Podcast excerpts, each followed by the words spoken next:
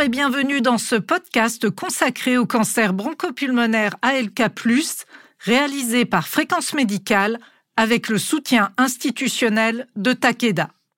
Le cancer bronchopulmonaire non à petites cellules avec mutation d'ALK est un cancer historiquement de mauvais pronostic et qui a vu sa prise en charge transformée par les inhibiteurs d'ALK. Mais quelles sont les conséquences sur la vie de ces patients traités par ces médicaments? Comment vivent-ils avec ce type de cancer et ce type de traitement? Pour en parler avec nous, nous sommes avec le docteur Hervé Léna, pneumologue au Centre hospitalier universitaire de Rennes. Bonjour docteur Léna. Bonjour.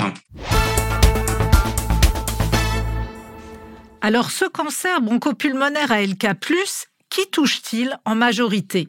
Alors globalement, il y a par rapport aux autres cancers du poumon qui ont une nette prédominance masculine et qui sont clairement reliés au tabagisme et aussi partiellement à l'âge, le cancer ALK+, lui, il peut toucher en fait n'importe quelle population, n'importe quel âge, très majoritairement des gens qui n'ont que peu ou pas fumé du tout dans leur vie, pas forcément d'exposition particulière à des aérocontaminants comme l'amiante ou le radon par exemple, qui peuvent favoriser eux des cancers bronchiques, on va dire plus classiques. Euh, globalement, il n'y a pas d'âge de prédominance et on peut voir des sujets extrêmement jeunes qui peuvent être dans leur vingtaine, qui peuvent présenter ce type de cancer du poumon. Et dans quel cas les inhibiteurs d'ALK sont-ils prescrits? Alors la première chose, c'est d'abord euh, d'identifier ce remaniement ALK. C'est en fait une modification de certains chromosomes qui vont amener un gène à être sous l'influence du régulateur d'un autre gène. Donc c'est cela qui va rendre la cellule cancéreuse amenée à sa progression tumorale. Donc la première chose, c'est d'abord d'identifier ce remaniement ALK. Aujourd'hui en France, il est très facile à identifier par euh, l'immunohistochimie hein, qu'on peut faire sur une simple biopsie et euh, cette immunohistochimie est relativement performante.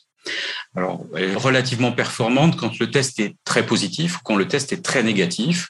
On peut parfois être amené à demander un autre type d'examen avec une fluorescence in situ ou une analyse d'ARN quand le prélèvement est douteux.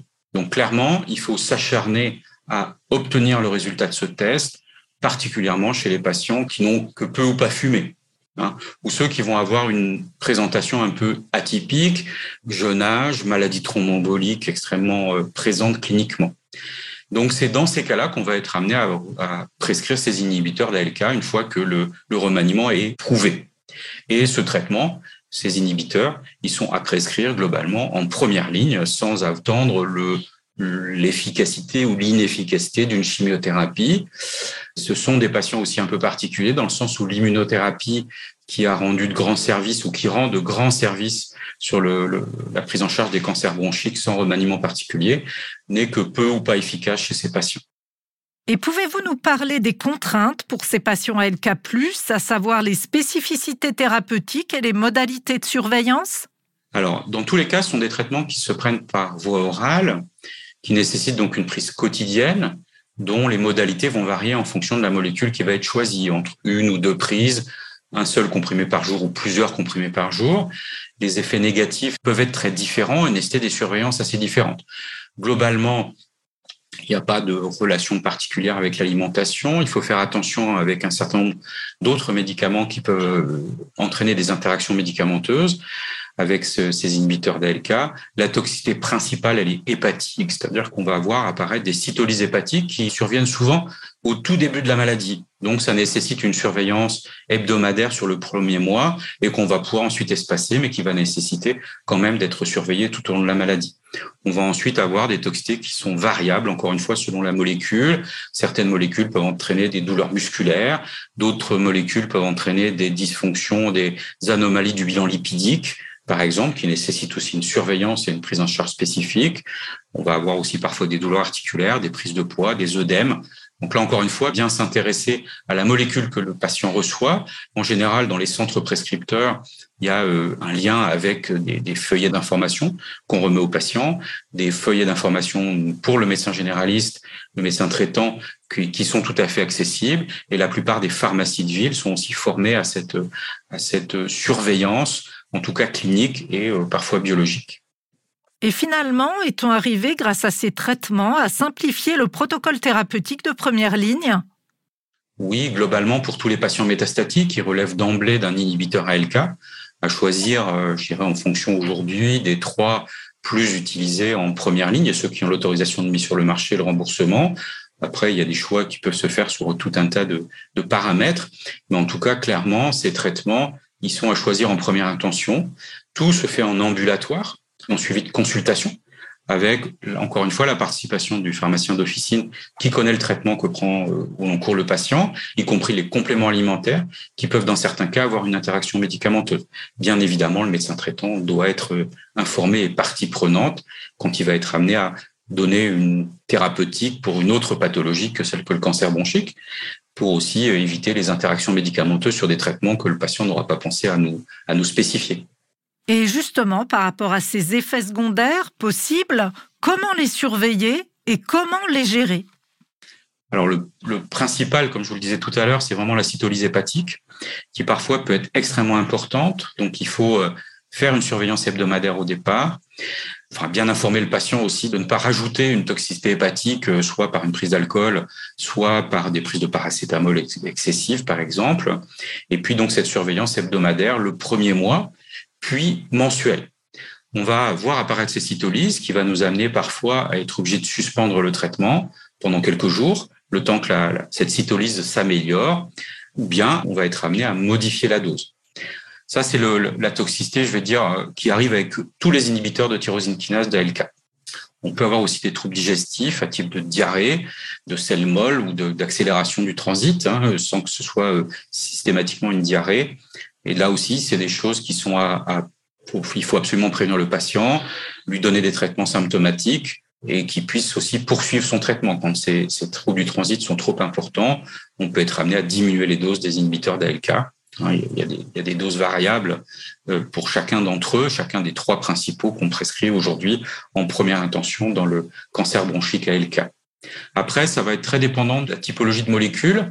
Hein, certaines molécules ont cette toxicité musculaire, un type de myalgie qui peut être juste invalidante dans la vie quotidienne, mais chez des patients qui ont une vie normale et une activité physique, les patients peuvent être plus gênés. Donc à ce moment-là, on peut être amené soit à diminuer la dose, soit faire un relais avec une autre molécule.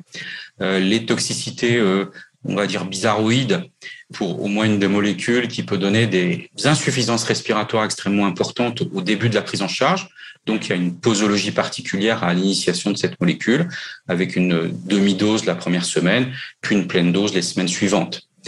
Et la, la dernière molécule, la dernière commercialisée, a, elle, des toxicités très particulières qui peuvent être neuropsychologiques, à type d'état dépressif, de troubles de mémoire, à type aussi de, troubles du langage, de troubles de l'élocution, qui peuvent être parfois gênants.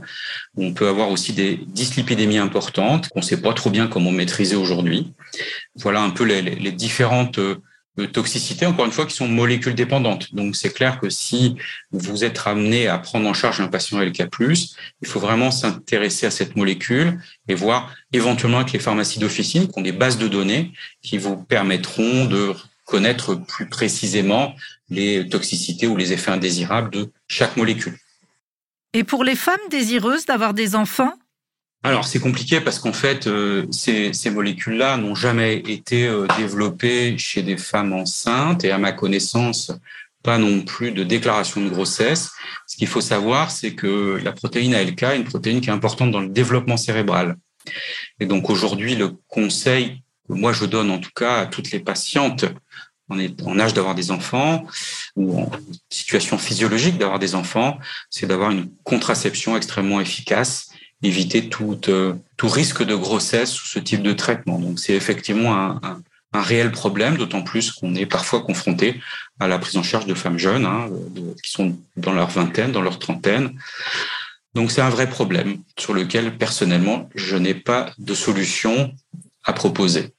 Et selon vous, dans quelle mesure la qualité de vie de ces patients s'est améliorée grâce aux inhibiteurs de l'ALK alors, le premier élément sur la qualité de vie, c'est d'abord l'espérance de vie. Quand on a un cancer ALK+, l'espérance de vie, elle se compte en années et en plusieurs années, et voire, on l'espère, avec l'utilisation de molécules de plus en plus efficaces qu'on apprendra aussi de mieux en mieux à gérer, c'est de dépasser parfois 10 ans.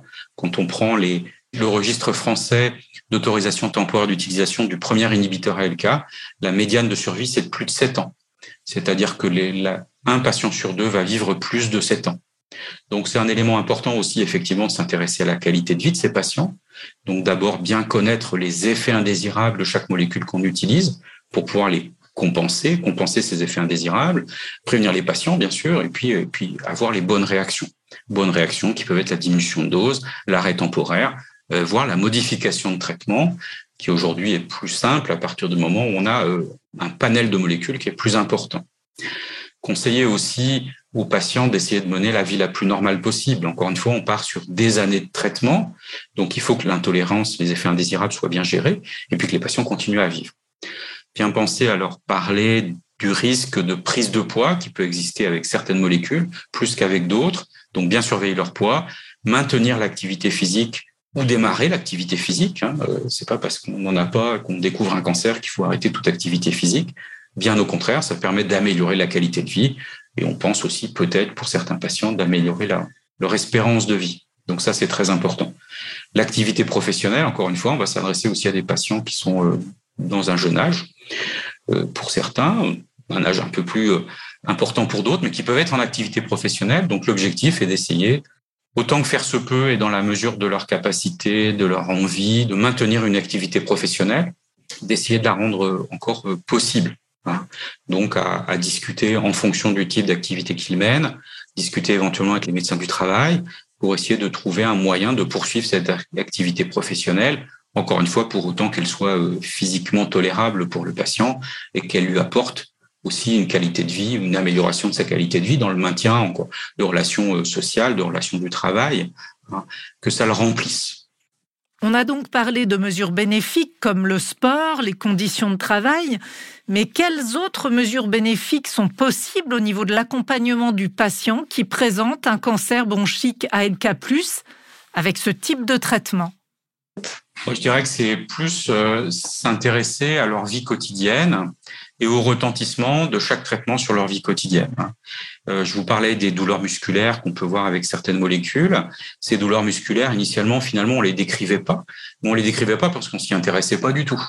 Quand on dit à un patient, euh, vous avez un cancer du poumon métastatique, euh, il pense pas forcément à ces petits inconvénients du quotidien. Donc, s'y intéresser.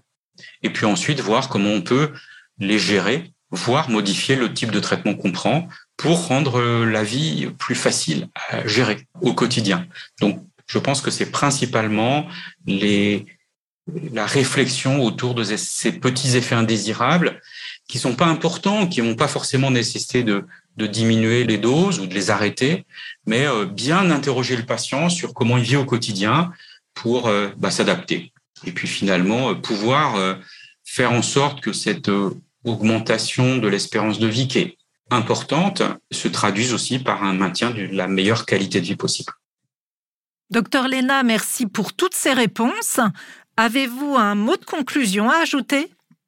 Le mot de conclusion, c'est que euh, bah, on ne trouve des patients ALK que si on les cherche. Au moment où on va faire un diagnostic de cancer bronchique, s'assurer que ce testing, il, est, il a bien été fait de la manière la plus complète possible. Pour les équipes euh, d'oncologie, de pneumologie, d'oncologie, c'est s'assurer aussi que les prélèvements vont être suffisants pour apporter un diagnostic formel de présence ou d'absence au-delà d'ALK, hein, d'anomalies génétiques ou d'anomalies moléculaires qui peuvent déboucher sur un traitement oral qui va encore une fois modifier de manière tout à fait considérable à la fois le pronostic, l'espérance de vie et la qualité de vie. Alors on parlait de qualité de vie tout à l'heure, j'ai oublié de dire que bah, avoir un traitement comprimé qu'on prend tranquillement chez soi et en venant en consultation une fois par mois, c'est toujours beaucoup moins euh, euh, impactant sur la qualité de vie que venir avoir de la chimiothérapie toutes les trois semaines en hôpital de jour, avec les inconvénients que peut avoir la chimiothérapie. Donc c'est extrêmement important de s'acharner à trouver ces patients, de faire le, le testing le plus complet possible qui va permettre d'offrir le meilleur traitement, le traitement le plus adapté à chaque patient.